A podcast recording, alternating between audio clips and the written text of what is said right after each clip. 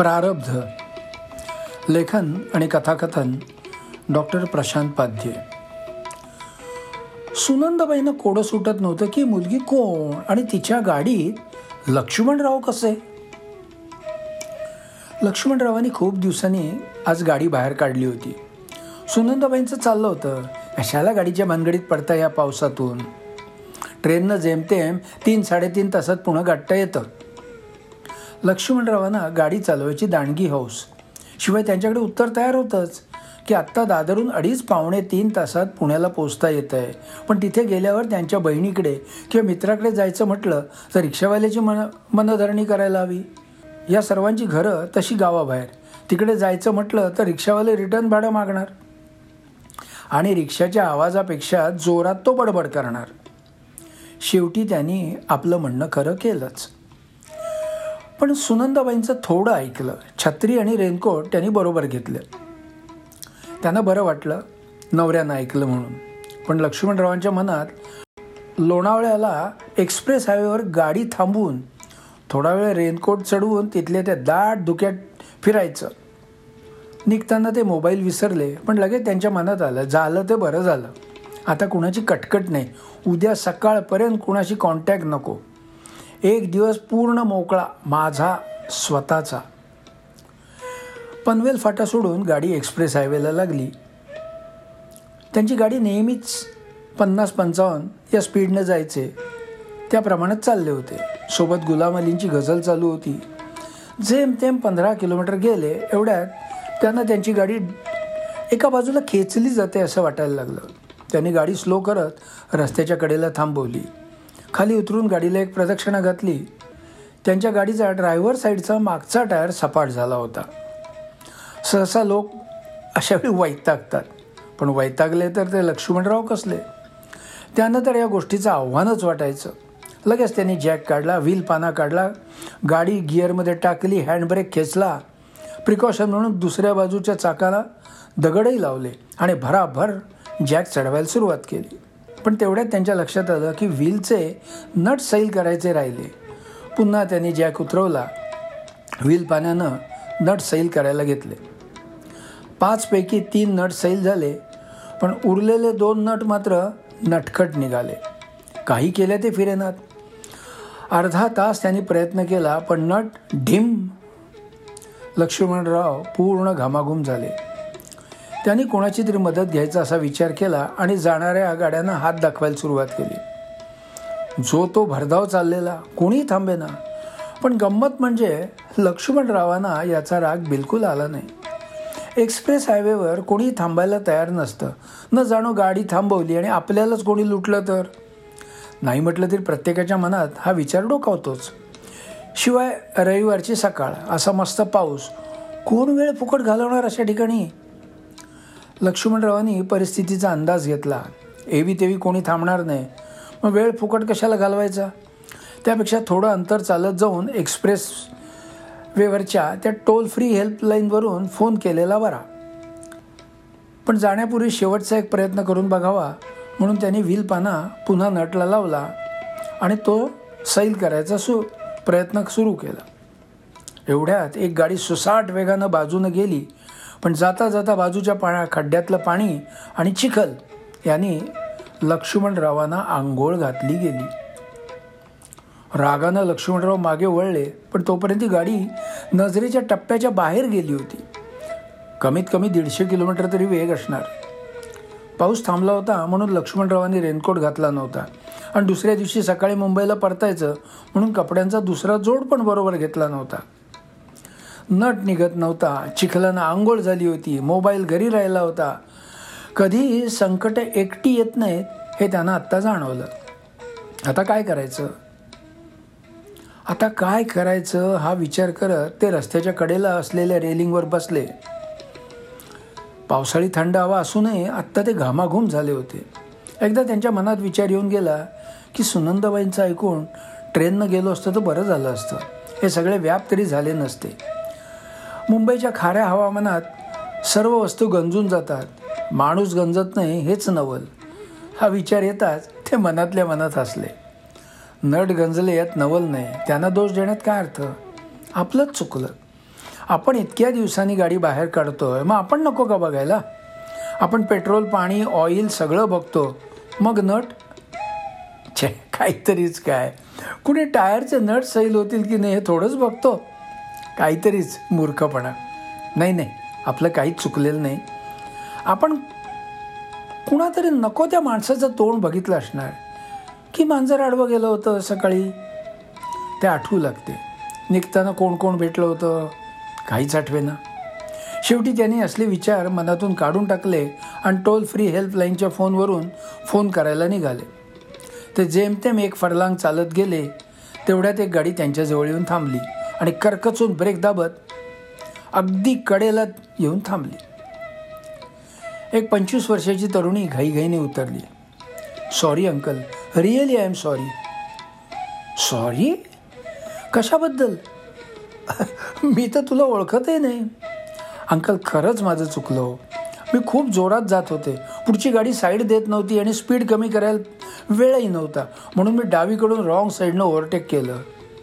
It's okay पण माझा त्याच्याशी काय संबंध? I think you have mistaken me for somebody else नाही अंकल. तुमच्या कपड्यावर हा जो चिखल उडाला आहे ना तो मी उडवला आहे खूप पुढे गेल्यावर मला माझी चूक रिअलाईज झाली. खूप गिल्टी वाटलं. एक तर तुम्ही कसल्या तरी प्रॉब्लेममध्ये होता आणि मी हा चिखल उडवला. आय एम रिअली सॉरी हो हो it's it's all right it's all right never mind मी मुळीच रागावलो नाही. नो नो मी तुमच्यासाठी सँडविच आणि कॉफी आणली आहे ती तुम्ही घेतलीत तरच मी समजेन की तुम्ही रागावला नाहीत.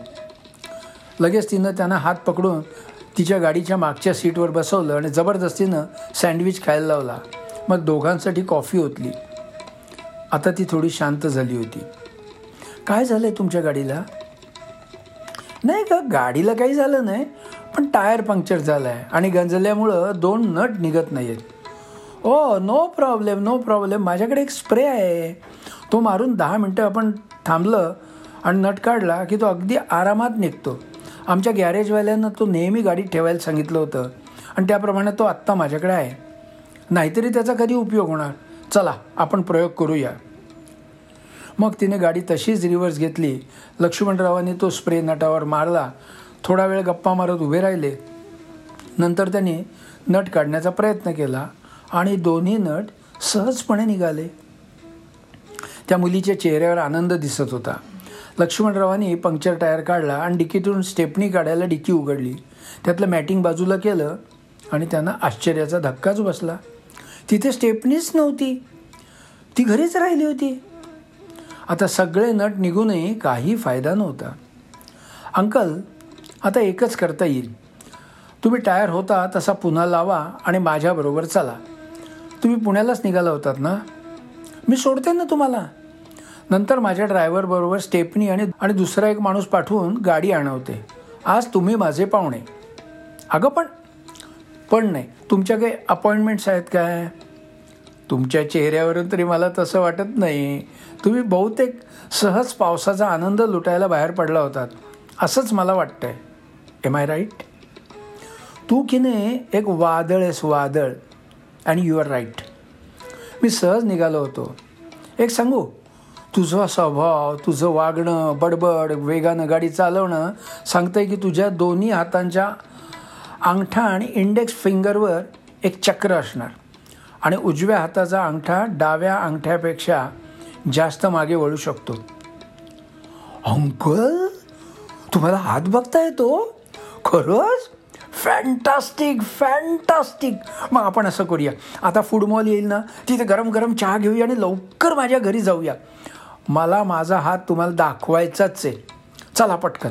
पुन्हा पाऊस पण यायला लागला आहे ठीक आहे. पण काय ग? तुझं नाव नाही सांगितलंस. तुम्ही विचारलं तरी कुठे? बाय द वे मी अरुंधती अरुंधती कानसे पण मी काय करते ते मात्र मी तुम्हाला सांगणार नाही. ते तुम्ही हात बघून सांगायचं. ठीक आहे. काय ग अरुंधती तू परत कशी आलीस या रस्त्यावरून? मध्ये मध्ये टोल नका आहे ना?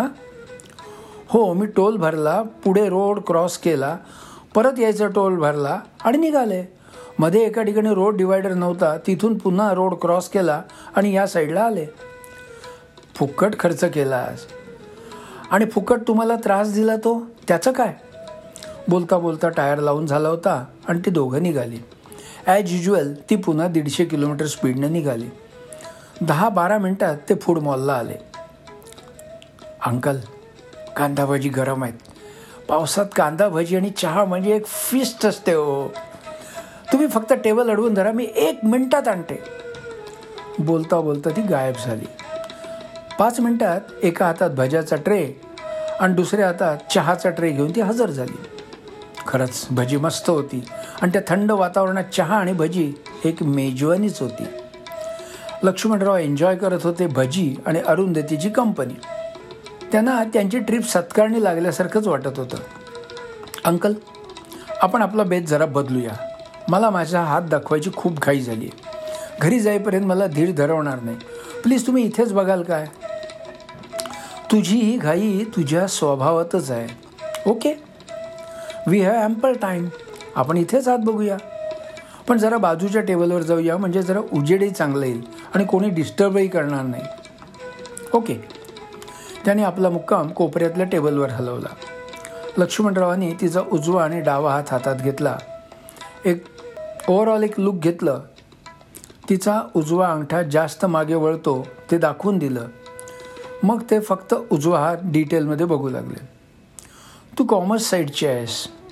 नुकतंच शिक्षण पूर्ण केलं आहेस आणि स्वतःचा व्यवसाय सुरू करण्याच्या विचारात आहेस. एम आय राईट तिनं मान डोलावली. तुझं बालपण मजेत गेलं असणार पण शालेय जीवनात प्रॉब्लेम झाले असणार. तुझे वडील लवकर वारले असणार.